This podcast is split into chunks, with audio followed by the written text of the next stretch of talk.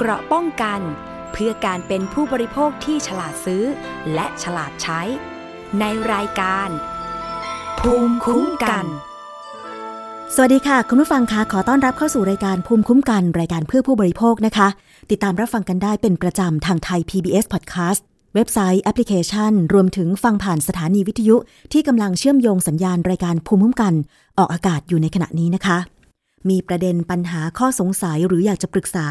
เรื่องของการบริโภคปัญหาเกี่ยวกับการไปใช้บริการหรือซื้อสินค้าต่างๆติดต่อได้นะคะทางรายการภูมิคุ้มกัน Facebook Twitter หรือว่าYouTube ถ้าส่งเรื่องเข้ามาเนี่ยดิฉันจะนำเรื่องเหล่านั้นไปปรึกษาผู้รู้ผู้เชี่ยวชาญเพื่อหาทางออกให้กับปัญหาของท่านนะคะวันนี้เรามาคุยเกี่ยวกับเรื่องของสัญญาณโทรศัพท์และอินเทอร์เน็ตมือถือกันบ้างค่ะมีเสียงบ่นกันมากเลยนะคะว่าใครที่ใช้เครือข่ายโทรศัพท์ True และ ดีแทค ในระยะ สามถึงสี่ เดือนมานี้สังเกตว่าสัญญาณค่อนข้างมีปัญหา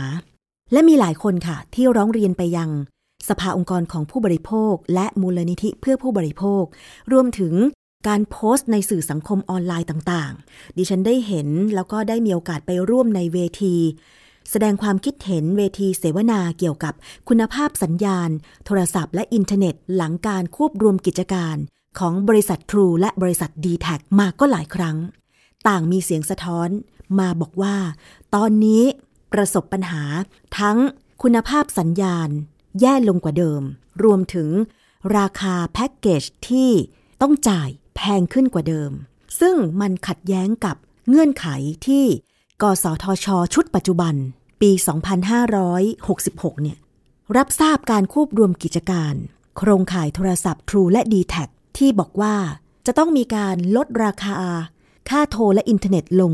สิบสองเปอร์เซ็นต์ และห้ามลดเสาสัญญาณโทรศัพท์มือถืออันนี้ผิดกฎหมายพอมีเสียงสะท้อนร้องเรียนปัญหาคุณภาพสัญญาณและราคาที่เพิ่มสูงขึ้นไม่มีโปรโมชั่นหรือแพ็กเกจที่มันราคาไม่แพงเหมือนเดิมซึ่งทางมูลนิธิเพื่อผู้บริโภคเนี่ยได้บอกมาก่อนหน้านี้ว่าเขาได้มีการทำแบบสำรวจความคิดเห็นผู้บริโภคทางออนไลน์เพื่อสะท้อนสถิติว่าปัญหาหลังควบรวมกิจการโครงข่ายโทรศัพท์ True และ ดีแทค มีอะไรบ้างและมีการเปิดเผยผลการสำรวจความคิดเห็นเมื่อวันที่สิบเจ็ดธันวาคมสองพันห้าร้อยหกสิบหกที่ผ่านมานะคะสำรวจความคิดเห็นผู้บริโภคหลังการควบรวมธุรกิจโทรคมนาคมค่ะมีผู้ร่วมแถลงท่านนี้เนี่ยเป็นอดีตกรรมการกสทช.ก็คือนายแพทย์ประวิตร ลี่สถาพรวงศาและทางคุณนฤมลเมฆบริสุทธิ์รองผู้อำนวยการมูลนิธิเพื่อผู้บริโภคผลสรุปการสำรวจความคิดเห็นของผู้บริโภคหลังการควบรวมโครงข่ายโทรศัพท์บริษัท True และ ดีแทค สรุปชัดเจนนะคะว่าร้อยละแปดสิบเอ็ดผู้บริโภคระบุปัญหาอันดับหนึ่งชี้ชัดผลกระทบ True และ ดีแทค ควบรวมกิจการทำให้อินเทอร์เน็ตลดความเร็วหรือลดสปีดลงผิดเงื่อนไขแถมยังมีการปรับแพ็กเกจตามอำเภอใจคุณหมอประวิตร ลี่สถาพรวงศาอดีตกรรมการกสทช.ค่ะได้เปิดเผยในการแถลงข่าวว่าเทียบตัวเลขผู้บริโภคร้องเรียนการให้บริการของค่ายมือถือ True และ ดีแทค ก่อนควบรวมกิจการและหลังควบรวมกิจการมีเรื่องร้องเรียนเพิ่มขึ้นอย่างชัดเจนข้อมูลเรื่องร้องเรียนที่เข้าไปยังกสทช.เฉพาะสองค่าย True และ ดีแทค ก่อนควบรวมธุรกิจในช่วงเจ็ดเดือนคือมกราคมถึงกรกฎาคมสองพันห้าร้อยหกสิบหกที่ยังแยกกันให้บริการอยู่เนี่ยนะคะมีคนร้องเรียนทั้งหมดเก้าร้อยสี่สิบสี่รายเฉลี่ยเดือนละหนึ่งร้อยสามสิบห้ารายแต่พอหลังควบรวมธุรกิจในช่วงสี่เดือนก็คือสิงหาคมถึงพฤศจิกายนสองพันห้าร้อยหกสิบหกมีคนร้องเรียนแปดร้อยสามสิบหกรายเฉลี่ยเดือนละสองร้อยสิบรายมีการร้องเรียนเพิ่มมากขึ้นอย่างเห็นชัดเจนนะคะซึ่งรายละเอียดในการแถลงข่าวครั้งนี้เนี่ยคุณหมอประวิตรในฐานะที่เป็นอดีตกรรมการกสทช.ท่านก็ได้พูดถึงสิ่งที่ผู้บริโภคมีคำถามก็คือเรื่องของคุณภาพบริการสัญญาณโทรศัพท์และอินเทอร์เน็ตที่มันช้าลงเปิดดูคลิปเปิดดูเว็บไซต์ต่างๆในมือถือเนี่ยหมุนติ้วติ้วติ้วอย่างดิฉันที่บอกไปจาก สี่จี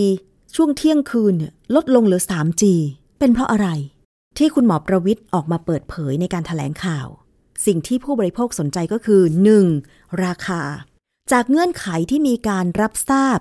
การควบรวมกิจการของ True และ ดีแทค ก็คือว่าจะต้องมีราคาค่าบริการแพ็กเกจที่ลดลง สิบสองเปอร์เซ็นต์ เรื่องเนี้ยที่ประชาชนหลายคนร้องเรียนไปบอกว่าราคาไม่ได้ลดนะแถมแพ็กเกจหนึ่งร้อยเก้าสิบเก้าบาทสองร้อยเก้าสิบเก้าบาทก็แทบจะไม่มีมีแต่สี่ร้อยเก้าสิบเก้าบาทห้าร้อยเก้าสิบเก้าบาทหกร้อยเก้าสิบเก้าบาทจนถึง หนึ่งพัน กว่าบาทมีการสะท้อนความคิดเห็นไปฟังเสียงของนายแพทย์ประวิตร ลี่สถาพรวงศาอดีตกรรมการกสทช.ค่ะอ่ะผมยกตัวอย่างก็ได้นะครับในส่วนที่ถามเรื่องค่าบริการเฉลี่ยลดลงร้อยละสิบสองหรือไม่อย่างไรเนี่ยอันนี้เป็นเรื่องที่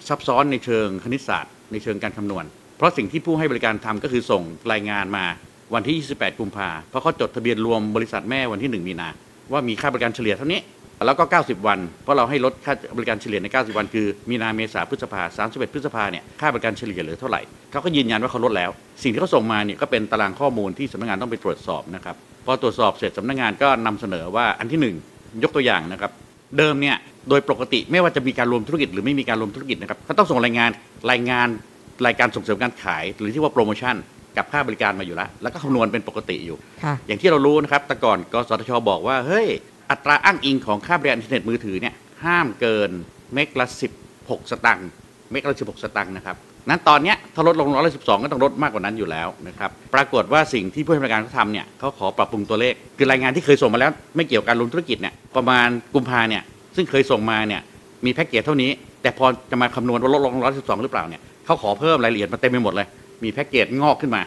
อ่อสำนักงานก็ก็ยังเกิดคำถามนะครับไอ้แพ็กเกจที่งอกเนี่ยมันงอกจริงหรือไม่จริงหรืออะไรยังไงนั่นเรื่องหนึ่งแล้วหลังจากนั้นเนี่ยพอเก้าสิบวันคือพฤษภาเขาก็ส่งรายงานอีกฉบับเพื่อมาเปรียบเทียบกันข้อเท็จจริงเบื้องต้นที่จะจะเรียนนี้นะครับอย่างที่ผมบอกเนี่ยก่อนหน้านี้มีค่ายหนึ่งที่กสทช.บอกว่าทุกค่ายเนี่ยอัตราอ้างอิงค่าบริการอินเทอร์เน็ตมือถือเนี่ยเฉลี่ยห้ามเกินสิบหกสตางค์ต่อเมกก่อนรวมธุรกิจเนี่ยเขารายงานมาหมายถึงว่าเอ่อที่ผ่านมานะครับปีก่อนๆเนี่ยเขารายงานมาเฉลี่ยแค่ประมาณสองสตางค์ต่อเมก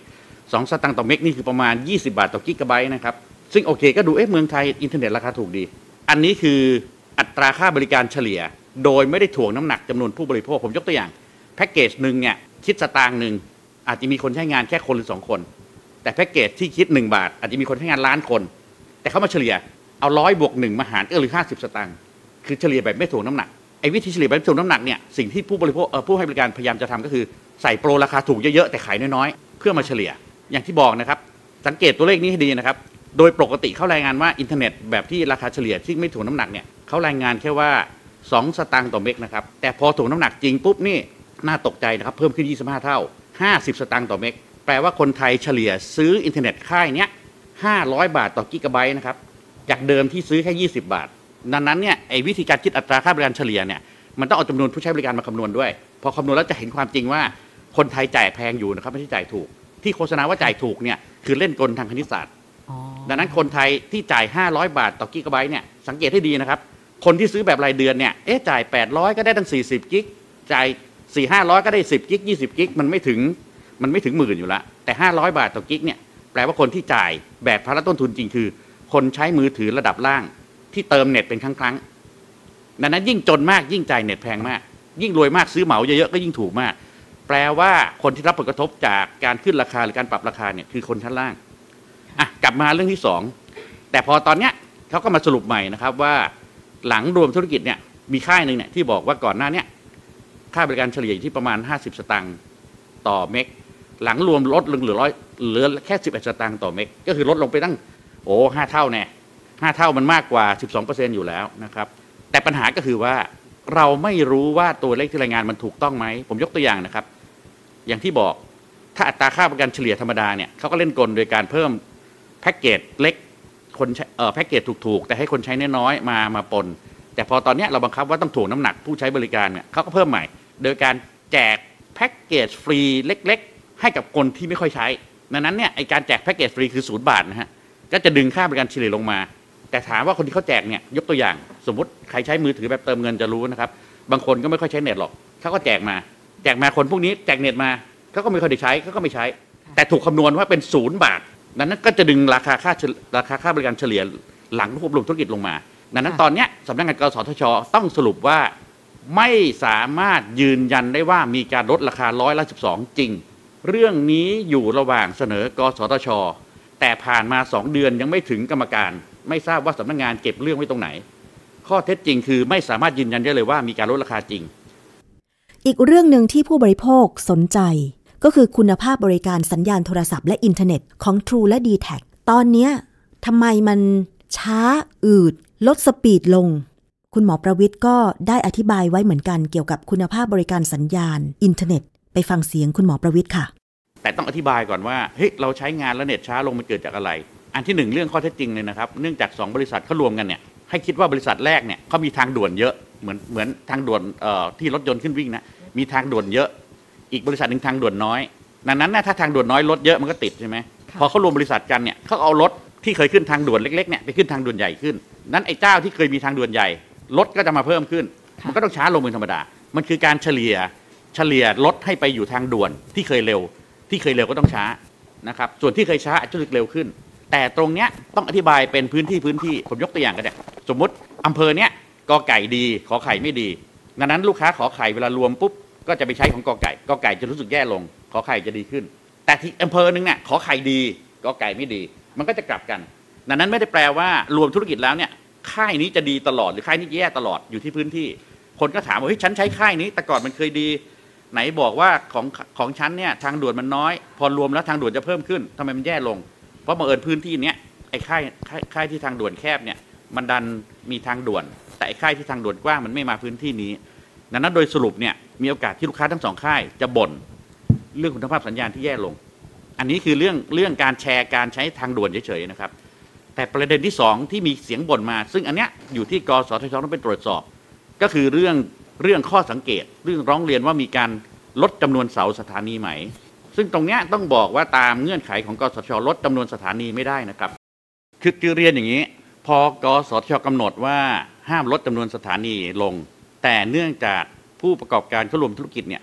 ขาหวังที่จะประหยัดต้นทุนก็คืออะไรที่ซ้ำซ้อนก็ลดลงเขาจะได้ประหยัดมีกำไรเพิ่มขึ้นดังนั้นเนี่ยเข้าใจว่าถ้าถ้าเราอ่านแถลงข่าวของบริษัทไม่ผิดนะครับเขาบอกเขาไม่ลดจำนวนไม่ได้ลดจำนวนสถานีนะเขาทำสิ่งที่เรียกว่าซิงเกิลกริดซิงเกิลกริดคือเคยมีโครงข่ายของค่ายที่หนึ่ง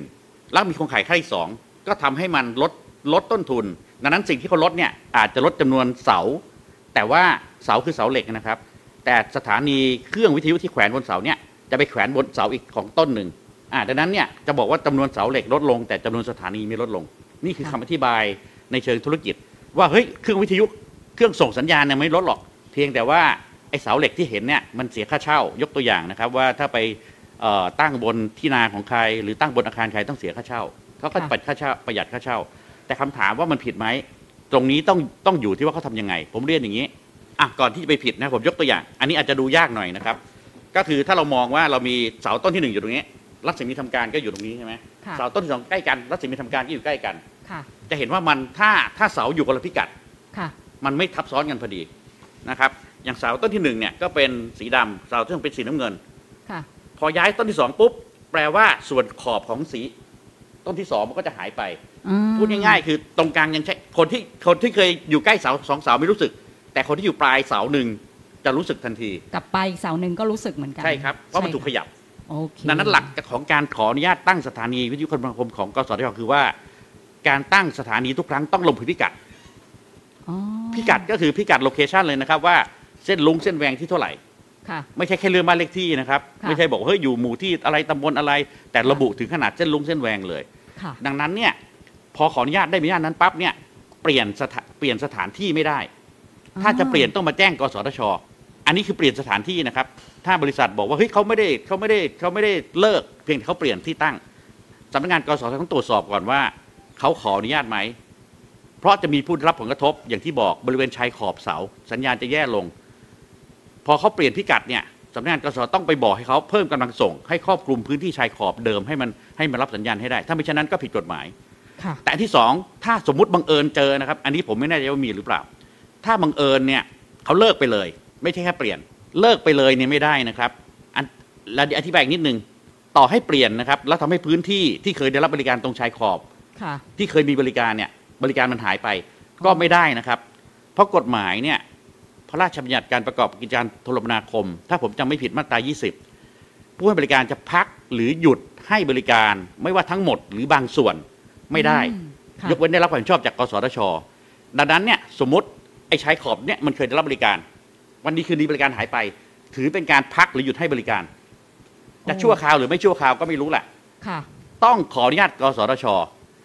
ดังนั้นกรณีเดียวที่บริษัทจะทำถูกต้องนะครับคืออันที่หนึ่งย้ายพิกัดแจ้งสำนักงานขออนุญาตอันที่สองต้องปรับกำลังส่งให้ครอบคลุมรัศมีเท่าเดิมถ้ารัศมีหายไปแม้แต่นิดเดียวผิดกฎหมายครับนี่คือสิ่งที่สำนักงานกสทช.ต้องตรวจสอบไม่ใช่ปล่อยให้เกิดปัญหาว่าผู้บริโภคที่เคยใช้บริการอยู่ดีๆแล้วใช้ไม่ได้หรือเคยใช้เร็วๆแล้วใช้ช้าตรงเนี้ยเรายังไม่ทราบข้อเท็จจริงว่ามันเป็นอย่างนี้หรือเปล่าเพียงแต่อธิบายข้อกฎหมายกับเทคนิคในการติดตั้งสถานีวิทยุคมนาคมว่าอะไรที่ทำได้อะไรที่ทำไม่ได้ครับซึ่งจริงๆแล้วเนี่ยหน่วยงานคุ้มครองผู้บริโภคไม่ว่าจะเป็นสภาองค์กรของผู้บริโภคมูลนิธิเพื่อผู้บริโภคอดีตกรรมการกสทช.สองท่านนักวิชาการหลายๆมหาวิทยาลัยรวมถึงดร.สมเกียรติตั้งกิจวานิชประธาน ที ดี อาร์ ไอ ก็เคยออกมาให้ข้อมูลทักท้วงแล้วว่าไม่ควรมีการอนุญาตให้ควบรวมกิจการโทรคมนาคมเลยเพราะมันผิดกฎหมายมันกลายเป็นว่าบริษัทที่ควบรวมกิจการมีส่วนแบ่งตลาดที่เกินกว่าอีกบริษัทหนึ่งก็คือ เอ ไอ เอส ผูกขาดการตลาดและมันจะส่งผลกระทบกับประชาชนผู้บริโภคเพราะว่าทางเลือกมันลดลงตามกฎหมายก็ไม่ได้มีการอนุญาตให้ควบรวมกิจการที่กินรวบแบบนี้อยู่แล้วหลายฝ่ายทักท้วงหมดเลยดิฉันทำข่าวดิฉันอ่านข่าวเรื่องนี้และสัมภาษณ์ทุกคนก็คือทักท้วงหมดเลยแล้วกรรมการกสทช.ชุดปัจจุบันเนี้ยก็ยังมีมติเสียงข้างมากรับทราบการควบรวมกิจการอีกแล้วตอนนี้พอมันสะท้อนปัญหาขึ้นมาจริงๆจะไปยกเลิกการควบรวมกิจการได้ไหมมีรายงานว่ากรรมการกสทช.ซึ่งประกอบด้วยรองศาสตราจารย์ดร.สุพัฒน์สุพัชลาไสยพลอากาศโทดร.ธนพันธ์หร่ายเจริญศาสตราจารย์กิติคุณดร.พิรงรองรามสูตรและรองศาสตราจารย์ดร.สมภพภูริวิไกรพงศ์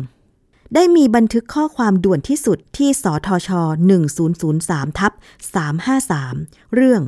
ขอให้มอบหมายสำนักงานกสทชรวบรวมข้อเท็จจริงเกี่ยวกับสถานการณ์และผลกระทบต่อผู้บริโภคอันเนื่องมาจากคุณภาพสัญญาณโทรศัพท์เคลื่อนที่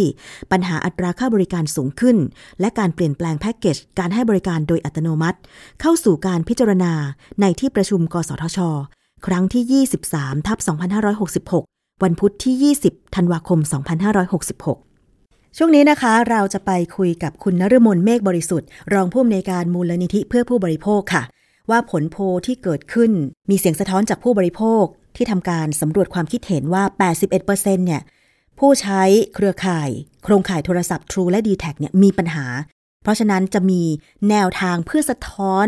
ความคิดเห็นของประชาชนเรื่องของคุณภาพบริการโทรศัพท์และอินเทอร์เน็ตหลังการควบรวม True และ ดีแทค อย่างไรฟังจากคุณนฤมลค่ะสวัสดีค่ะคุณนฤมลค่ะสวัสดีค่ะผลการสำรวจความคิดเห็นผู้บริโภคเกี่ยวกับการควบรวมของ True และ ดีแทค จากมูลนิธิเพื่อผู้บริโภคล่าสุดภาพรวมเป็นยังไงบ้างคะค่ะก็เราทำผลโพลเมื่อวันที่เก้าถึงยี่สิบสามพฤศจิกายนนะคะก็ สองพัน กว่าคนนะคะที่ร่วมสะท้อนปัญหามานะคะหลักๆเนี่ยเอ่อ แปดสิบเอ็ดเปอร์เซ็นต์ เนี่ยพบปัญหาทั้งหมดเลยนะคะ สิบสี่เปอร์เซ็นต์ เท่านั้นที่ไม่พบนะคะแล้วก็ค่ายที่พบปัญหามากที่สุดจริงๆเราสำรวจทุกค่ายนะคะไม่ว่าจะเป็นค่ายที่ให้บริการธุรกิจโทรคมนาคมทั้งหมดในเมืองไทยนะคะ True ดีแทค เอ ไอ เอส แล้วก็ เอ็น ที นะคะเราสำรวจทั้งหมดแต่ปรากฏว่าสองอันดับแรกเนี่ยเป็นของ True กับ ดีแทคปัญหาที่พบหลักๆห้าอันดับแรกเนี่ยเจอเลยก็คือสัญญาณอินเทอร์เน็ตเนี่ยล่าช้านะคะแล้วก็สัญญาณหลุดบ่อยแล้วก็โปรโมชั่นเดิมหมดเนี่ยต้องใช้โปรโมชั่นใหม่ที่แพงขึ้นแล้วก็ค่าแพ็กเกจอ่าราคาที่ถูกเนี่ยหายไปนะคะมันเป็นเหมือนกับลักษณะที่ว่าค่าบริการเนี่ยมันไม่มีทางเลือกนะคะเพราะเหมือนทุกค่ายจะราคาพอๆกันนะคะแล้วก็อีกเรื่องนึงเรื่องดับสุดท้ายที่ห้าเนี่ยจะเป็นเรื่องการให้บริการหลังการขายก็คือ call center โทรติดยากก็มักจะพบปัญหาและอุปสรรคหรือเจ้าหน้าที่ที่ให้บริการไม่ครบถ้วนหรือกว่าจะพบเจ้าหน้าที่ได้ก็เจอปัญหาว่าติดต่อนานมากค่ะเราคิดว่าประเด็นปัญหาตอนนี้มันมีหลายเรื่องที่ผู้บริโภคนอกจากสะท้อนเรื่องโพลแล้วนะคะเรายังมีรายละเอียดที่ผู้บริโภคส่งมาต่างหากอีกนะคะอย่างเช่นการรื้อถอนเสาสัญญาณ นะคะซึ่งผู้บริโภคที่เป็นผู้ให้เช่าพื้นที่เนี่ยก็บอกก็ส่งให้ข้อมูลเรามาว่าเออเนี่ยถ้าเขาลื้อถอนเสาสัญญาณอย่างเงี้ยคุณภาพอินเทอร์เน็ตหรือการให้บริการของผู้ประกอบการมันจะลดลงหรือไม่นะคะตอนนั้นคือก่อนที่เราจะทำโพลเนี่ยมันก็มีเรื่องร้องเรียนประเภทนี้อยู่แล้วก็อีกเรื่องนึงที่เราเจอแล้วก็ก่อนที่จะทำโพลนะคะอันมีเรื่องร้องเรียนลักษณะแบบเดียวกับที่ทำโพลเนี่ยเข้ามาด้วยนะคะเพราะนั้นประเด็นปัญหาเรื่องกรณีแบบนี้เรายังคิดว่ากสทช.เนี่ยต้องมีบทบาทสำคัญในการที่จะจัดการปัญหาเรื่องนี้นะคะค่ะซึ่งจริงๆแล้วคุณผู้ฟังคุณนฤมลคะเรานำเสนอมาโดยตลอดเนาะรายการภูมิคุ้มกันเพื่อผู้บริโภคแล้วก็สื่อรายการอื่นๆด้วยเท่าที่เห็นในอินเทอร์เน็ตเนี่ยเกี่ยวกับความกังวลก่อนการควบรวมตั้งแต่ปลายปีสองพันห้าร้อยหกสิบห้าที่มีทั้งนักวิชาการด้านสื่อต่างๆเช่น ที ดี อาร์ ไอ ดร.สมเกียรติเนาะแล้วก็ทางสภาองค์กรของผู้บริโภคทางมูลนิธิเพื่อผู้บริโภครวมถึงกลุ่มเครือข่ายผู้บริโภคคือถ้าให้ควบรวมเนี่ยมันต้องมีปัญหากระทบกับบริการและราคาที่เก็บกับผู้บริโภคแน่นอนใช่ไหมคะทุกฝ่ายต่างสะท้อนมาแต่สุดท้ายคือกสทช.ก็มีมติเสียงส่วนใหญ่รับทราบการควบรวม True และ ดี แทค อนุมัติไกลๆแหละว่าอย่างนั้นเถอะใช่ไหมคะให้ควบรวมกันได้แล้วพอตอนนี้มันมีเสียงสะท้อนมาจริงๆว่ามันมีปัญหานะตั้ง แปดสิบเอ็ดเปอร์เซ็นต์ ที่จาก สองพัน กว่าคนเนี่ยมันมันก็น่าจะพอรับฟังได้ไหมคะว่ากสทช.ต้องทำอะไรสักอย่างแล้วตอนนี้ค่ะจริงๆระยะเวลาที่เราเก็บนี้สั้นมากนะคะแล้วก็ผู้บริโภคส่วนใหญ่ก็ยินยอมที่จะส่งข้อมูลที่เขาได้รับผลกระทบเนี่ยมาให้เราด้วยนะคะคือแนบแนบข้อมูลมาให้เลยนะคะแล้วก็มีข้อเสนอแนะที่สำคัญนะคะที่เขาเสนอแนะทั้งผู้ให้บริการเองแล้วก็กสทช.ทีเนี้ยเราจะพูดประเด็นอย่างเงี้ยประเด็นที่จะนำเสนอเนี่ยจะให้กสทช.เอาไปตรวจสอบนะคะก็อย่างเช่นเขาเสนอไปที่บริษัทเลยนะคะเรื่องการปรับปรุงคุณภาพสัญญาณอินเทอร์เน็ตให้ดีขึ้นต่อเนื่องเสถียรขยายครอบคลุมตัวทุกพื้นที่นะคะแล้วก็รวดเร็วตรงตามที่แพ็กเกจระบุด้วยนะคะเพราะเขาบอกว่าปัจจุบันเนี่ยมันไม่เป็นไปตามแพ็กเกจเลยนะคะความเร็วมันลดลงราคาแพ็กเกจเนี่ยให้ถูกลงนะคะลดราคาแพ็กเกจให้ถูกลงให้มีโปรโมชั่นที่เลือกหลากหลายราคาที่สมเหตุสมผลเพราะเราพบว่าผู้ใช้บริการส่วนใหญ่เนี่ยจะมีรายได้ไม่มากน้อยกว่า หนึ่งหมื่นห้าพัน บาทจนถึง สองหมื่นห้าพัน บาทจะอยู่ในระดับนี้ที่จะใช้บริการแล้วส่วนใหญ่ก็จะเป็นผู้พกรายเดือนแล้วก็คิดว่าโปรโมชั่นที่หลากหลายแล้วก็มีราคาที่สมเหตุสมผลเนี่ยน่าจะตอบโจทย์ของผู้บริโภคในแต่ละกลุ่มนะคะเพราะว่าปัจจุบันก็มีทั้งผู้พิการใช่ไหมคะผู้ที่ต้องใช้บริการอินเทอร์เน็ต อ, อย่างเช่นนักเรียนคนที่ศึกษาทางไกลใช่ไหมคะระบบการศึกษาที่จะต้องใช้อินเทอร์เน็ตตรงเนี้ยมันเป็นคนที่มีรายได้ไม่มากทั้งนั้นเลยหรือบางท่านไม่มีเป็นภาระของผู้ปกครองเพิ่มขึ้นในกรณีที่ต้องซื้อแพ็กเกจอินเทอร์เน็ตเพิ่มขึ้นด้วยบางบางบ้านไม่ได้ใช้อินเทอร์เน็ตเฉพาะผู้ปกครองนะคะคุณพ่อคุณแม่แล้วก็เด็กอย่างเช่นอ่าอย่างบ้านดิฉันเนี่ยห้าคนสี่คนห้าคนเนี่ยใช้อินเทอร์เน็ตใช้แพ็กเกจโทรศัพท์อย่างน้อยเดือนนึงไม่ต่ำกว่า สี่พัน บาทโอ้เยอะนะคะเนี่ยใช่ค่ะเพราะว่าเรามีทั้งอินเทอร์เน็ตบ้านเรามีทั้งอินเทอร์เน็ตมือถือแล้วแต่ละมีครอบครัวมี สี่ห้า คนก็คนละ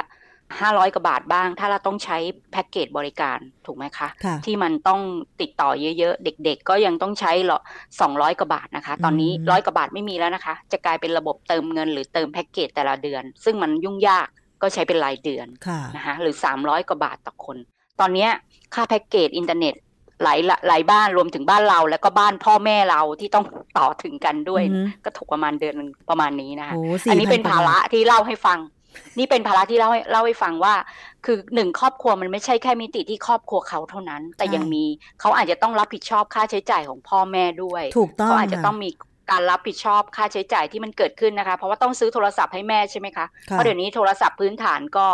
จะต้องเสียค่าบริการอยู่อ่าก็แทบจะไม่มีแล้วนะคะก็ต้องซื้อมือถือไว้คุณพ่อคุณแม่เพื่อจะมานั่งคุยกันคอกันไลน์คุยกันเพื่อถามสารทุกข์สุขดิบกันอันนี้ก็เป็นค่าบริการทั้งหมดนะไม่ใช่บ้านหลังเรานะแต่เป็นบ้านของพ่อของแม่ด้วยใช่เพราะว่าอย่างคุณนฤมลเนี่ยก็ต้องจ่ายค่าแพ็กเกจอินเทอร์เน็ตให้ลูกใช่ไหมคะดิฉันน่ะก็ต้องจ่ายแพ็กเกจอินเทอร์เน็ตให้แม่ขนาดแม่คนเดียวนะพ่อไม่ได้ใช้อินเทอร์เน็ตนะคือเวลาคุยก็คุยกับทั้งพ่อทั้งแม่ก็คือวิดีโอคอลก็จะได้คุยกับทั้งสองคนอย่างเงี้ยของคุณแม่ดิฉันดิฉันจ่ายให้เดือนละห้าร้อยแปดสิบแปดบาทอ่าทั้งของคุณน้ำกับของคุณแม่ก็พันกว่าบาทแล้วใช่ของดิฉันเจ็ดร้อยสี่สิบเจ็ดบาทแล้วอ่ะ อ่าก็เนี่ยพันกว่าบาทแล้วแค่สองคนเองนะคะใช่แต่ถ้าเราเราเพิ่มคุณลูกเพิ่มคุณดิฉันมีลูกสองคนก็ต้องสองคนใช่ไหมคะลูกสองคนอันนี้รวมๆค่าบริการที่ต้องรับภาระนะคะเพราะฉะนั้นการมีตอบโจทย์ผู้บริโภคในแต่ละกลุ่มเนี่ยมันถึงต้องไปเจาะจงว่าเด็กก็ใช้เท่านี้ก็ได้ผู้ใหญ่ก็ใช้เท่านี้ก็ได้พอไหมแล้วก็แพ็กเกจนั้นมันจะต้องส่งเสริมการใช้งานของเขาด้วยนะคะหรืออีกข้อหนึ่งที่ผู้บริโภคพูดมาเนี่ยก็คือการให้บริการอย่างตรงไปตรงมาค่ะนะคะทำตามเงื่อนไขแพ็กเกจที่ระบุไว้คุณจะเปลี่ยนแพ็กเกจหรืออ่าจะทำอะไรก็แล้วแต่คุณจะต้องได้รับความยินยอมจากลูกค้าก่อนเพราะปัจจุบันเราพบนะคะเขาเปลี่ยนแพ็กเกจแหละเขาแจ้งแหละแต่เขาส่ง เอส เอ็ม เอส มาบอกว่าคุณใช้แพ็กเกจเท่านี้นะแต่ไม่ได้บอกนะว่าถ้าเราไม่ยินยอมเนี่ยเรามีสิทธิ์ที่จะส่งข้อมูลไปหรือไปใช้แพ็กเกจหรือบริการอันนั้นเรากลายเป็นว่าเราอาจจะต้องเข้าไปในระบบเขาเพื่อไปขอเปลี่ยนแพ็กเกจใหม่ซึ่งอันนี้มันก็เป็นภาระของผู้บริโภคอีกนะคะอันนี้เป็นข้อเสนอแนะต่อผู้ให้บริการนะคะแต่อีกเรื่องนึงที่สำคัญเขาพูดถึงที่เรากุ๊บรวมมาจาก สองพันเก้าร้อย กว่าคนเนี่ยค่ะเขาพูดถึงกสทช.เรามีข้อเสนอแนะต่อกสทช.ด้วยนะคะก็คือหนึ่งนะคะอันดับหนึ่งเลยก็คือยกเลิกการควบรวมอันนี้มาเป็นอันดับหนึ่งเลยเพราะว่าเขามองว่าควบรวมแล้วก็ยังไม่ได้เห็นประโยชน์ที่ผู้จะบริโภคจะได้รับโดยตรงนะคะทั้งสัญญาอินเทอร์เน็ตก็ยังมีปัญหาอยู่ราคาก็ยังแพงราคายิ่งแพงขึ้นนะคะแพ็กเกจก็ไม่หลากหลายจริงอย่างที่กสทช.ไปกำหนดเอาไว้นะคะอีกเรื่องนึงก็การควบคุมมาตรการตรวจสอบให้บริการอย่างเข้มงวดอันนี้เรายังไม่เห็นมาตรการนี้นะคะอันนี้ตัวมูลนิธิเองที่ทำงานเรื่องการรับเรื่องร้องเรียนเนี่ยเราก็ยังไม่เห็นมาตรการคุมเข้มหรือตรวจสอบกันอย่างเข้มงวดอย่างไรแต่เราได้รับทราบจากกสทช.ว่ามันมีการรายงานจากผู้ประกอบธุรกิจเนี่ยเข้าไปที่กสทช.แล้วว่าก่อนการควบรวมเนี่ยมันจะมีการให้ทำมาตรการเฉพาะอยู่นะคะภายในเก้าสิบวันเนี่ยคุณจะต้องทำมาตรการเฉพาะซึ่งมีประมาณยี่สิบข้อแต่เอาหลักๆที่เกี่ยวกับผู้บริโภคเนี่ยหลักๆเลยนะคะมันน่าจะมีเรื่องการประชาสัมพันธ์ให้ผู้บริโภคทราบถึงแพ็กเกจการให้บริการหลังการควบรวมว่ามีอะไรบ้างอันที่สองก็คือราคาที่ทางกสทช.กำหนดว่าจะต้องมีมาตรการอัตราส่วนลดค่าบริการเนี่ยไม่น้อยกว่า สิบสองเปอร์เซ็นต์ ค่ะถามว่ามีไหมตอนนี้ผู้บริโภคทราบไหมคะเออแต่มีแต่คนบ่นว่าแพงขึ้นอันนี้มันขัดกับหลักการที่กสทช.กำหนดไหมเขาก็บอกว่ามันมีการรายงานไปแล้วเราก็เลยพบว่าอย่างที่เราจะเห็นเมื่อวันที่สิบห้าเนี่ยมูลนิธิได้เชิญคุณหมอประวิตรลี่สถาพรวงศาเนี่ยมาให้ข้อมูลก็บอกว่าอ๋อแพ็กเกจแบบเนี้ยมันถูกซ่อนอยู่ใน ในใน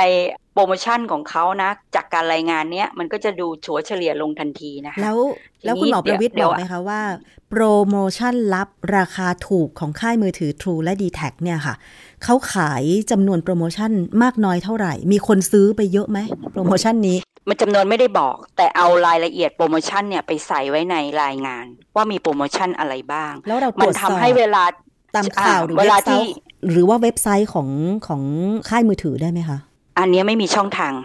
ถูกไหมคะเพราะฉะนั้นเนี่ยไอ้มาตรการต่อไปก็คือการกำกับดูแลผู้ประกอบการทำตามข้อตกลงเนี่ยมีมาตรการบังคับใช้กฎหมายอย่างเคร่งครัดเนี่ยเราถือว่า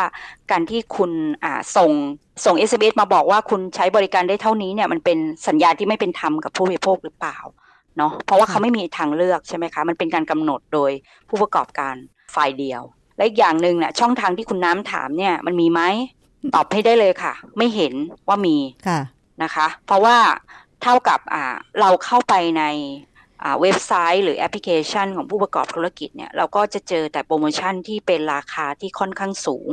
ใช่ไหมคะส่วนโปรโมชั่นเติมเงินเนี่ยมันก็จะเติมเงินได้หนึ่งวันสองวันก็จะเป็นประมาณนี้แต่ถั่วเฉลี่ยราคาแล้วก็ยังแพงอยู่ก็อย่างเริ่มต้นเนี่ยที่ดิฉันไปสำรวจดูนะของ ดีแทค อะค่ะมีสามร้อยเก้าสิบเก้า สี่ร้อยเก้าสิบเก้า ห้าร้อยเก้าสิบเก้าแต่ว่าอันนี้มันเป็นราคาที่ไม่รวมแวต เจ็ดเปอร์เซ็นต์ ไงคะถ้ารวมแวตอีกก็จะสูงขึ้นไปอีกใช่ค่ะก็เอาง่ายๆว่าราคาที่เขาประกาศในเว็บไซต์ถามว่าตอนนี้ราคาต่ำกว่าสองร้อยเก้าสิบเก้าแล้วได้เน็ตยี่สิบจิกมีไหมไม่มีอ่า เพราะฉะนั้นเนี่ยคนเคยใช้เน็ตยี่สิบจิกเนี่ยเขาบอกเขาก็จะเจออ่า เอส เอ็ม เอส ข้อความว่าโปรโมชั่นของท่านเนี่ยหมดอายุแล้วก็ต้องไปต่อโปรโมชั่นใหม่ซึ่งถ้าคุณจะใช้เน็ตยี่สิบจิกที่เคยใช้เหมือนดูซีรีส์ดูอะไรอย่างเงี้ยค่ะเขาก็ต้องไปซื้อโปรโมชั่นที่มันราคา อ่าใหม่เนี่ยก็คืออาจจะแพงขึ้นถูกไหมคะเพื่อที่จะมาได้ดูอ่าในอ่ารูปแบบแบบเดิมได้เนาะก็คืออัตราความเร็วเท่าเดิมอะไรเงี้ยนะคะอันนี้มันเป็นเรื่องเรื่องลักษณะรายละเอียดของเงื่อนไขที่มันไม่เป็นไปตามข้อตกลงเนาะแล้วก็ที่ผู้บริโภคก็มักจะเจอปัญหาว่าเอ๊ะแล้วยังไงอ่ะเขาจะตรวจสอบตรงไหนมันไม่มีนะคะเพราะอะไรเพราะข้อมูลต่างๆในแอปพลิเคชันเนี่ยมันไม่ได้ถูกบอกว่าไอ้เนี่ยมันคือโปรที่มีเกิดขึ้นหลังการครบรวมหรือโปรเนี้ยมันถูกกว่าเดิมยังไงถึงแม้ว่ามันจะมีโปรถูกเนาะสามร้อยเก้าสิบเก้าหรือสองร้อยเก้าสิบเก้าแต่มันมักจะผูกมาจากเงื่อนไขว่าย้ายค่ายเบอร์เดิมหรือเปลี่ยนไปใช้ ห้าจี คือยังไงก็ต้องผูกผูกสัญญากับค่ายเขาอยู่ดีโทรศัพท์ดิฉันน่ะใช้ได้แค่ สามจีดิฉันก็ใช้ได้แค่ สี่จี จะไปซื้อ ห้าจี ก็ไม่มีประโยชน์แล้วสัญญาณตอนเนี้ยพื้นที่นั้นน่ะสมมุติมี ห้าจี อ่ะฉันจะเอา สามจี ไปใช้ก็ไม่ได้ถูกไหมคะก็ถูก ห้าจี แย่งสัญญาณไปอ่าพอ ห้าจี ปุ๊บดิฉันไปอัพอัพอ่าก็ไปต้องไปซื้อโทรศัพท์ใหม่เพื่อมารองรับ ห้าจี ถูกไหมคะเพราะแล้ว ห้าจี โปร สองร้อยเก้าสิบเก้ามีไหมไม่มีไม่มีหรือโปรหนึ่งร้อยกว่าบาทมีไหมไม่มีก็ต้องไปซื้อโปรตั้งแต่สามร้อยเก้าสิบเก้าอ่าซึ่งจะได้เน็ตแค่ประมาณห้าจิกเท่าไหร่อะไรเงี้ยค่ะนี่ก็แต่ว่ามีราคาถูกคือสิบหกกิกะไบต์ต่อเจ็ดวันหนึ่งร้อยสี่สิบเก้าบาทอย่างเงี้ยก็สิบหกกิกะไบต์เองเติมเงินใช่เติมเงินถูกไหมคะเพราะฉะนั้นเนี่ยอันเนี้ยมันก็จะเป็นประเด็นว่าอ้าวแล้วก็ใช้ได้น้อยทั้งที่จริงๆเขาควรจะใช้รายเดือนได้ถูกไหมคะเพราะว่าคนที่ทำข้อข้อมูลต่างๆเหล่านี้เป็นเป็นคนที่ใช้รายเดือนเพราะเนื่องจากว่าภาระเนี่ยใครจะมานั่งเติมเงินให้ลูกที่กำลังเรียนผ่านช่องทางออนไลน์ถูกไหมคะใช่ใครจะมานั่งเติมเงินคอยเติมเงินให้พ่อแม่บางทีพ่อแม่ลืมเติมโทรศัพท์อาจจะถูกตัดก็ได้เพราะนั้นเขาก็ใช้วิธีผูกรายเดือนเอาไว้เพื่อโทรศัพท์หากันได้ตลอดเวลาเนาะอันนี้มันก็จะเป็นเป็นสิ่งที่มาตรการบังคับใช้กฎหมายมันดูเหมือนมันไม่ได้ถูกบังคับใช้อย่างจริงจังเนาะเขาก็เลยมีข้อเสนอนี้ว่าการกำกับดูแลผู้ประกอบการทำตามข้อตกลงแล้วมีมาตรการกำกับบังคับใช้อย่างเข้มขัดก็คือมีบทกำหนดโทษคุณไม่ทำฉันปรับหรือสัญญาที่มันเอาเปรียบผู้บริโภคคุณมาตรวจสอบแล้วเจอคุณปรับคุณดำเนินคดีตามกฎหมายที่กสทช.มีอำนาจหน้าที่เนี่ยเพราะว่าพวกนี้มันเป็นผลประโยชน์ของประชาชนถ้าเขาบทบาทของเขาคือเขาต้องจัดการให้มันอยู่ภายใต้อำนาจหน้าที่ให้มันมีประโยชน์กับประชาชนมากที่สุดนะคะใช่ค่ะเพราะว่าตั้งแต่เราคุยกันมานี่ทุกอย่างเนี่ยเราเห็นกันเองนะเราเห็นด้วยประเราประสบด้วยตัวเองต้องบอกว่าดิฉันก็ใช้ค่าย True แล้วก็ สามถึงสี่ วันตั้งแต่อาทิตย์ที่แล้วที่ผ่านมาคือเมื่อประมาณสัก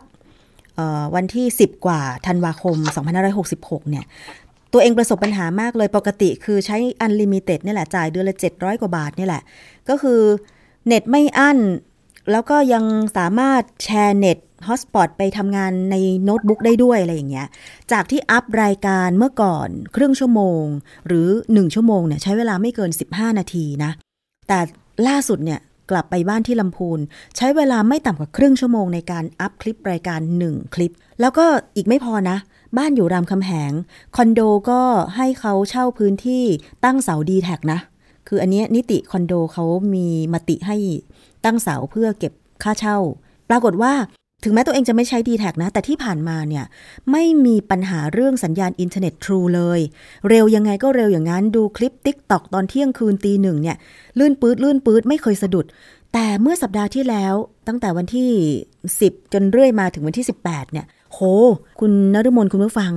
ดูคลิป TikTok นะเด้งออกคลิปไม่ไปหน้าจอมืดดำหมุนติ้วๆๆแบบเนี้ยจนต้องเปิดปิดโทรศัพท์ประมาณสิบรอบในคืนนั้นนะเราก็เอ๊ะสัญญาณโทรศัพท์เราเป็นอะไรไหมเครื่องโทรศัพท์เราไม่ต่อสัญญาณให้ไหมอะไรเงี้ยเปิดปิดเปิดปิดมันนึกขึ้นได้เฮ้ยหรือว่าเราจะเริ่มมีปัญหาเพราะว่าเขาควบรวมกิจการเหมือนที่ผู้บริโภคท่านอื่นร้องเรียนนอกจากคนที่สะท้อนความคิดเห็นเสนอข้อเสนอต่อผู้ให้บริการและกสทช.แล้วคิดว่าทางมูลนิธิเพื่อผู้บริโภคจะดำเนินการอย่างไรต่อไปเพื่อเพื่อให้อย่างน้อยๆกสทช.เห็นความสำคัญ นอกจากมีมาตรการอะไรออกมาแล้วมันจะเห็นผลเร็วไหมคะคุณนฤมลผลเนี่ยต้องอยู่ที่กสทช.แต่สิ่งที่ผู้บริโภคสะท้อนสะท้อนปัญหามาเนี่ยเราจะทำหนังสือถึงกสทช.นะคะเพื่ออ่าให้กสทช.ดำเนินการนะคะว่าผู้บริโภคเนี่ยเสนออย่างไรเนาะแล้วก็กสทช.มีหน้าที่ที่จะต้องดูแลผลประโยชน์ให้กับผู้บริโภคอันนี้ยังยังย้ำแบบนี้นะคะแล้วสิ่งหนึ่งที่วันวันที่มีไลฟ์เนี่ย มันก็มีคำถามแบบนี้กลับมาด้วยนะคะว่าเอ๊ะถ้าถอดถอนกสทช.ชุดนี้ออกจะมีอาจจะแก้ปัญหาเรื่องนี้ได้ไหม mm-hmm. อันนี้ยังตอบไม่ได้นะคะเราคิดว่าสังคมน่าจะต้องตอบต่อไปในอนาคตนะว่าจะแก้ปัญหาได้หรือเปล่าอันนี้อยู่ที่กสทช.แล้วว่าจะจัดการเรื่องนี้ยังไงนะคะค่ะเพราะว่าเห็นทางนายแพทย์ประวิตร ลี่สถาพรวงศาตอบว่าถึงแม้จะถอดถอนหรือว่าขอให้กรรมการกสทช.ชุดปัจจุบันพ.ศ. สองพันห้าร้อยหกสิบหกยุติบทบาทหน้าที่อะไรออกไปก็อาจจะไม่สามารถแก้ปัญหาได้เพราะว่ามันอาจจะต้องไปแก้ที่ต้นตอหรือเปล่าคะ กับกลุ่มทุนแล้วก็บรรดาผู้อยู่เบื้องหลังโครงข่ายโทรคมนาคมของประเทศอะไรอย่างเงี้ยใช่ไหมคะ ใช่ค่ะ ก็ก็เข้าใจ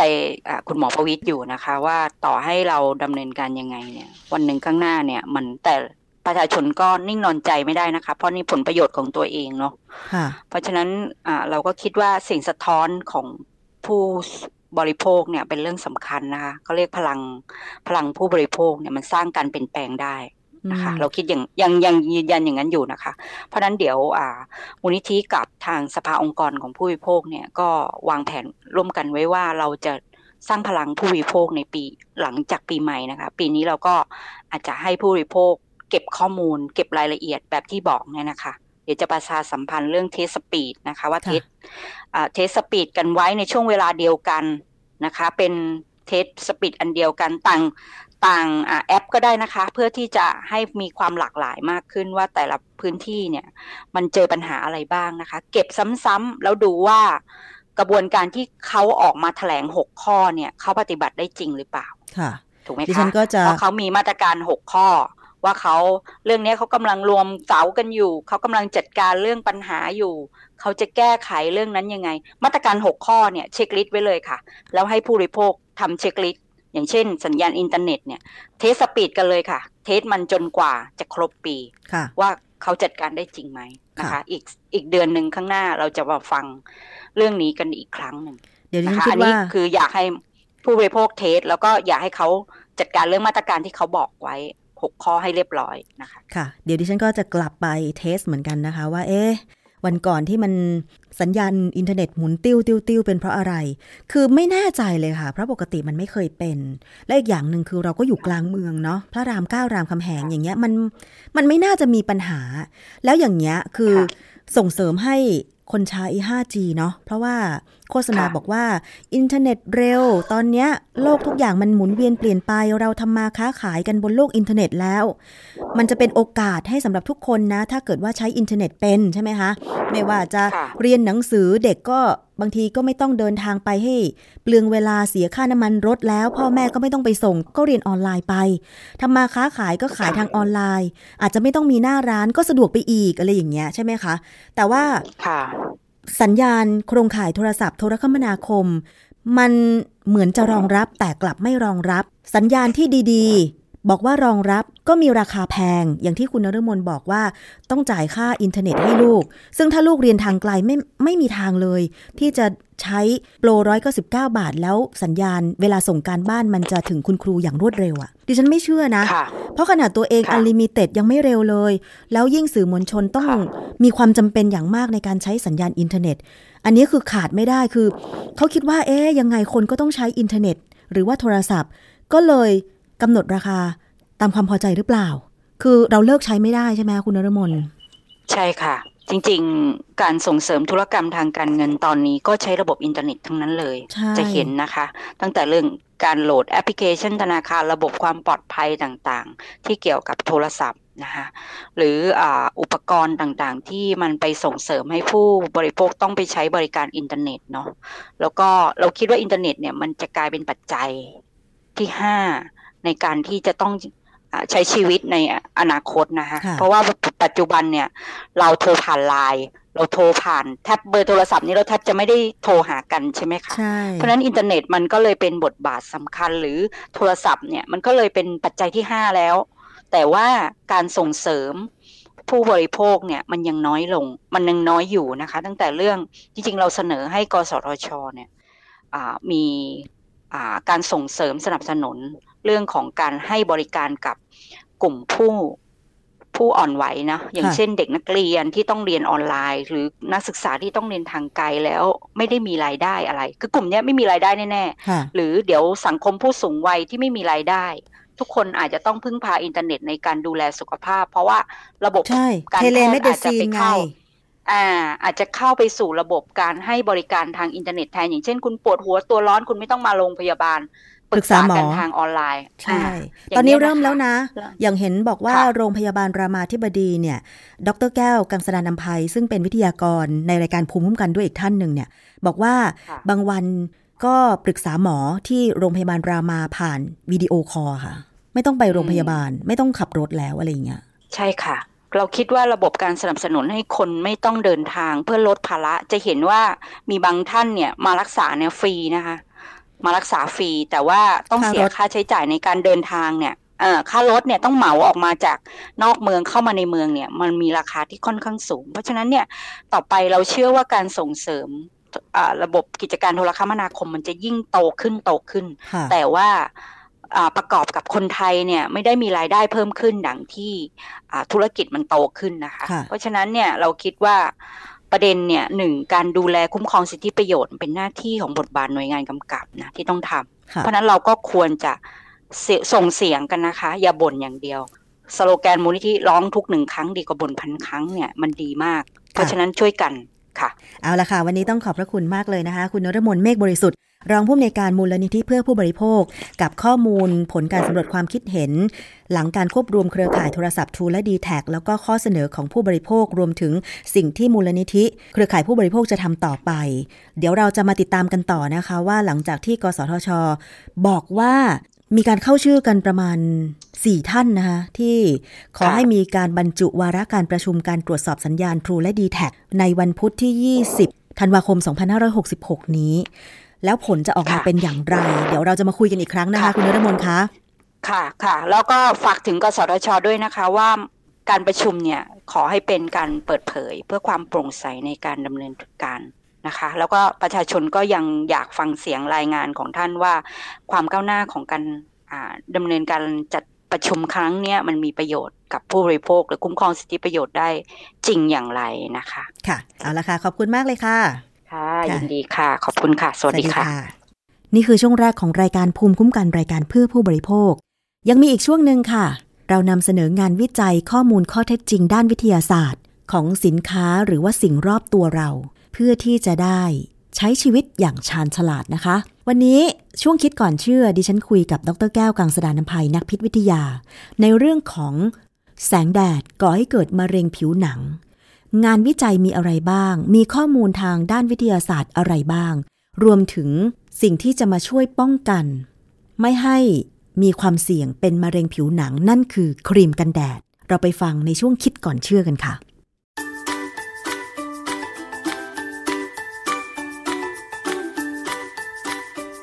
่ะช่วงคิดก่อนเชื่อ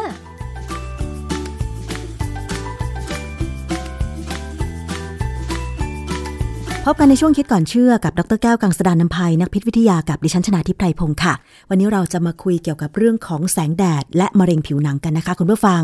มีงานวิจัยหรือข้อมูลอะไรเกี่ยวกับสาเหตุของการเกิดมะเร็งผิวหนังกันบ้างอาจารย์แก้วคะความจริงมะเร็งผิวหนังเนี่ยนะมันอยู่ในระดับต้นๆของการเป็นมะเร็งของมนุษย์ในทั่วโลกนะแต่บ้านเราเนี่ยเป็นน้อยไม่มากนักเราจะสังเกตว่าคนไทยนี่อาจจะปรับตัวเก่งคนไทยพื้นที่เดิมเลยแบบชนิดอยู่กันมาเป็นร้อยปีพันปีเนี่ยจะเป็นคนที่มีผิวเข้มถ้าเป็นคนไทยอย่างอย่างคุณตาผมหรือแม่ผมเนี่ยผิวคล้ำแต่บังเอิญเนี่ยผมคุณพ่อผมเนี่ยเป็นคนจีนซึ่งเป็นผิวขาวผมก็เลยมีผิวออกขาวเหลืองแบบคนจีนซึ่งคนที่มีผิวขาวเหลืองหรือสีชมพูพวกฝรั่งเนี่ยคนไทยหลายคนเนี่ยก็มีเชื้อสายมาจากทางอาหรับนะเราจะเห็นแล้วว่าบิดาราหลายคนเนี่ยมีเชื้อสายมาจากทางเปอร์เซียทางอาหรับอะไรเนี่ยผิวออกขาวพวกแขกขาวอ่ะพวกนี้จะเสี่ยงดังนั้นเนี่ยพอคนที่มีผิวสีอ่อนเนี่ยเราจะเห็นว่าคนไทยก็ฉลาดพอที่จะใส่เสื้อผ้าคลุมให้หมดเลยชาวนากรรมกรเนี่ยเขาจะ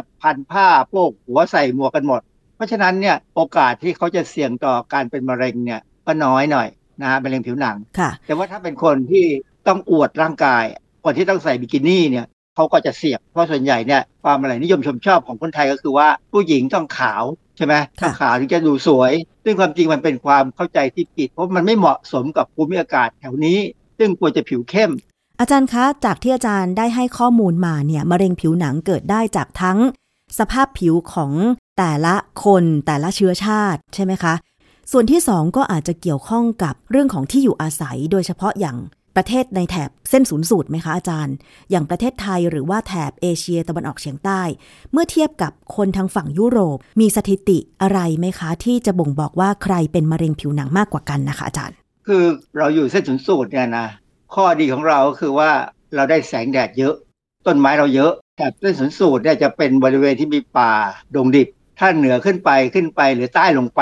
ก็จะมีแสงแดดน้อยลงลักษณะแสงที่ส่งมาจากพระอาทิตย์เนี่ยมันจะเฉียงถ้าเราอยู่บริเวณเหนือหรือใต้ของเส้นศูนย์สูตรก็จะมีปริมาณแดดน้อยต้นไม้ก็จะน้อยลงประเด็นก็คือว่าช่วงเวลาของการรับแสงก็เหมือนกันอย่างเช่นถ้าเราอยู่เส้นศูนย์สูตรเนี่ยเราได้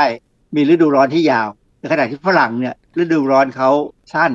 กรณีการเป็นมะเร็งผิวหนังเนี่ยมันขึ้นกับรังสีอัลตราไวโอเลตหรือ ยู วี ซึ่งมี ยู วี เอ ยู วี บี ยู วี ซี เนี่ยนะ ยู วี อะไรก็ตามเนี่ยอันตรายหมดละ ยู วี ซี เนี่ยมันลงมาไม่ถึงโลกเรานะเพราะว่าเรามีโอโซนจัดการสกัดกั้นไว้แต่ว่า ยู วี เอ กับ B เนี่ยความแตกต่างก็คือช่วงเวฟเลนของเขาเนี่ยมันต่างกันแต่ว่าทั้งสองชนิดเนี่ยจริงแล้วเนี่ยก็อันตรายทั้งคู่ถ้าใครไปมองแสง ยู วี ไม่ว่าจะ A หรือ B เนี่ยกลางแดดเนี่ยโอกาสตาบอดเกิดขึ้นทันทีนะฮะ ยู วี แต่ละชนิดมันทำให้โอกาสเกิดมะเร็งมากน้อยขนาดไหนและเป็นยังไงคะอาจารย์คือถ้าเป็น ยู วี ซี เนี่ยนะอันนี้เนี่ยลงมาไม่ถึงพื้นโลกเพราะฉะนั้นโอกาสที่จะก่อมะเร็งยังไม่มีแต่เมื่อไหร่ก็ตามถ้าเรามีปัญหาโอโซนอย่างที่เราเคยมีอยู่พักหนึ่งที่ว่ามันเกิดช่องที่ชั้นบรรยากาศที่โอโซนมันน้อยลงหายไปเนี่ยและแสง ยู วี ซี เนี่ยลงมาได้เนี่ย ยู วี ซี นี่โดนผิวเราเมื่อไหร่เราก็ไปเมื่อนั้นเลยนะมีสิทธิ์ที่จะตายเลยด้วยซ้ำหรือเป็นมะเร็งเลยนะฮะถ้าเป็น ยู วี เอ ยู วี เอ เนี่ยคลื่นเขาจะยัง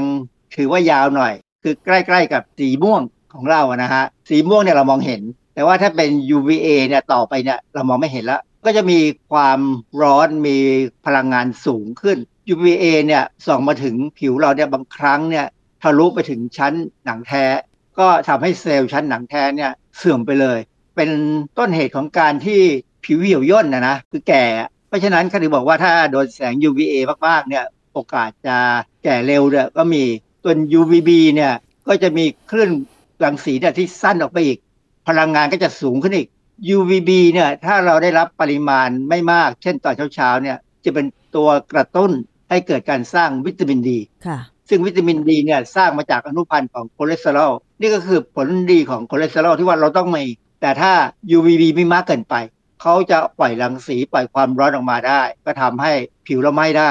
นะฮะ ยู วี บี เนี่ยจะมีสูงมากเมื่อหลังสิบโมงเช้าถ้าเป็นบ้านเรานะบ้านเราเนี่ยหลังสิบโมงเช้าเนี่ยก็จะมี ยู วี บี ซึ่งใครออกไปยืนตอนเนี้ยช่วงสิบโมงเช้าถึงประมาณบ่ายสี่โมงเนี่ยผิวไหม้แน่ๆนะฮะเพราะฉะนั้นคนที่ทำงานกลางแดดเนี่ยจะต้องปกคลุมผิวให้ดีด้วยเสื้อผ้าด้วยร่มหรือหมวกนะฮะอาจารย์มันมีงานวิจัยอะไรไหมคะว่า ยู วี เอ ยู วี บี หรือ ยู วี ซี ถ้าโดนมากๆแล้วมีความเสี่ยงทำให้เกิดมะเร็งผิวหนังมากที่สุดอะค่ะปกตินะเราบอกว่า ยู วี บี เนี่ยอันตรายแต่ความจริงผมบอกว่า A ก็อันตรายด้วยนะฮะการวิจัยเยอะแยะมากจนกลายเป็นตำราไปแล้ว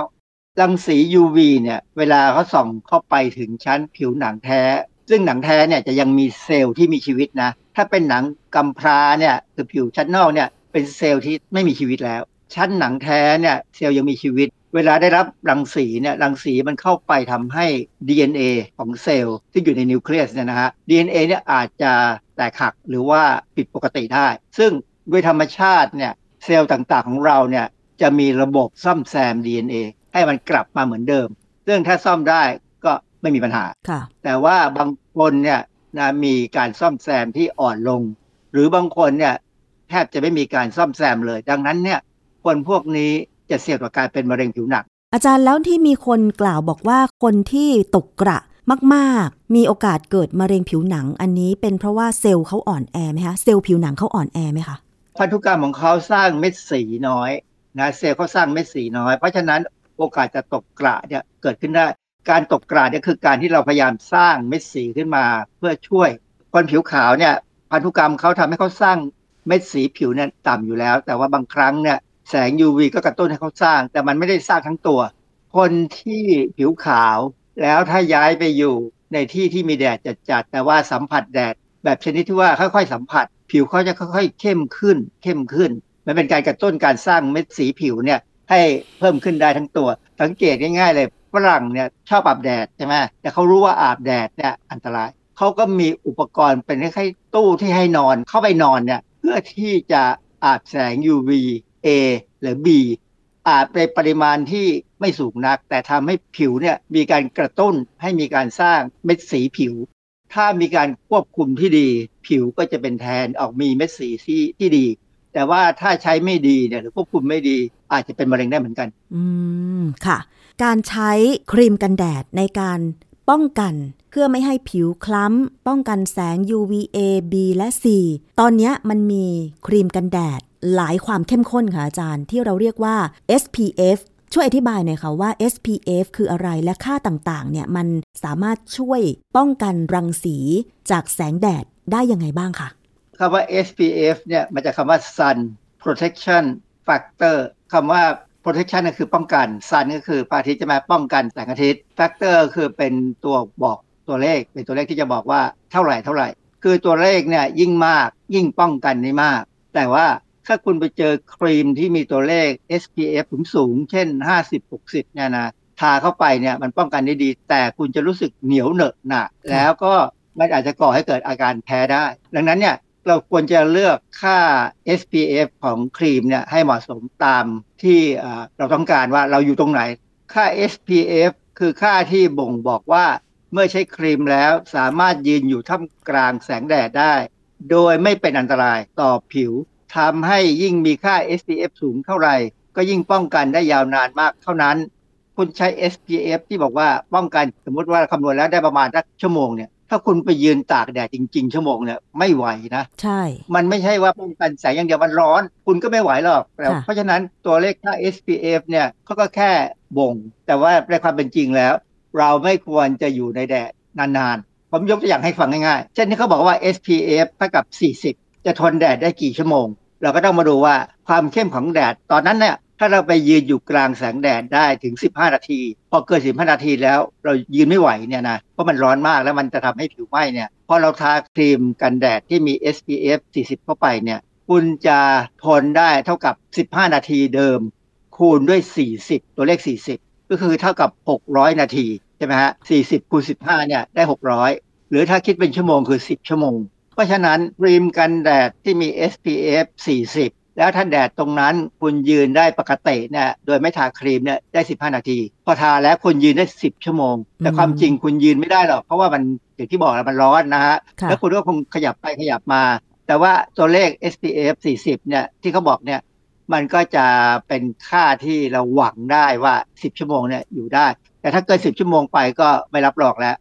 อาจารย์ตอนนี้คนก็มักจะคิดว่าถ้าให้เลือกครีมกันแดดก็จะเลือกค่า เอส พี เอฟ สูงๆไว้ก่อนเช่น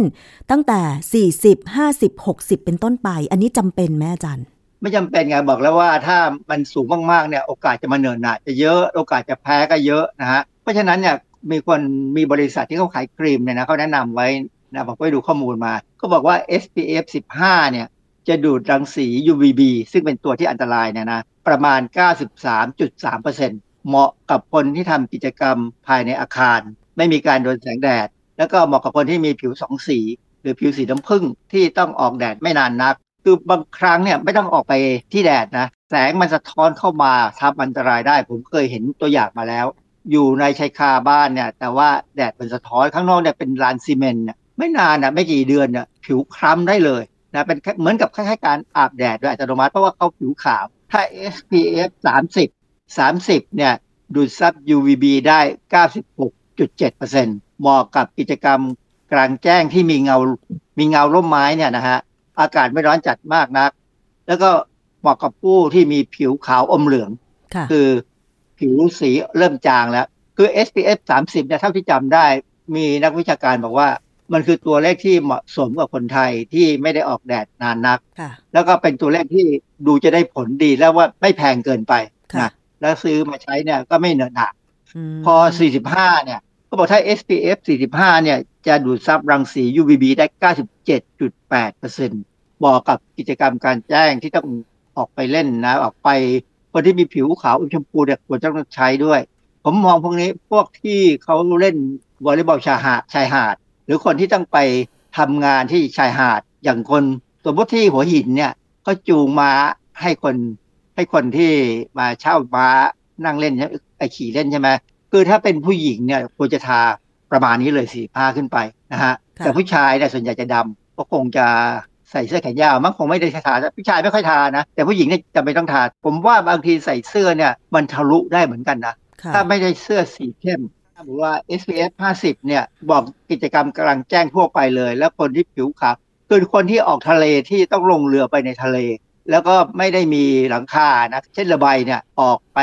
แข่งเรือใบหรือไปเล่นเรือใบสนุกสนุกเนี่ยต้องห้าสิบมาถึงจะพอผ่อนหนักให้เป็นเบาได้แต่ว่าต่อให้ทายังไงก็ตามนะถ้าอยู่กลางแดดมากๆแล้วยิ่งตอนนี้โลกเรามันร้อนขึ้นเนี่ยอันตรายทั้งนั้นนะเพราะฉะนั้นควรจะมีร่มด้วยจะดีที่สุดค่ะ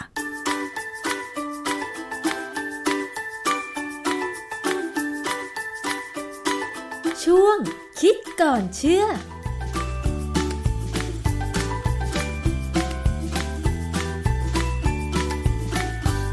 คุณผู้ฟังสามารถติดตามคิดก่อนเชื่อได้ในรายการภูมิคุ้มกันรายการเพื่อผู้บริโภคนะคะนี่คือทั้งหมดของรายการภูมิคุ้มกันวันนี้ขอบคุณมากสำหรับการติดตามรับฟังดิฉันชนาธิปไพรพงศ์ต้องลาไปก่อนสวัสดีค่ะติดตามฟังรายการได้ที่เว็บไซต์ ไทยพีบีเอสพอดแคสต์ดอทคอม และ YouTubeไทยพีบีเอสพอดแคสต์ ฟังทางแอปพลิเคชัน ไทยพีบีเอสพอดแคสต์ Spotify Google Podcast Podbean SoundCloud และ Apple Podcast กดติดตามเป็นเพื่อนกันทั้ง Facebook Twitter Instagram และ YouTube Thai พี บี เอส Podcast แค่ฟังความคิดก็ดังขึ้น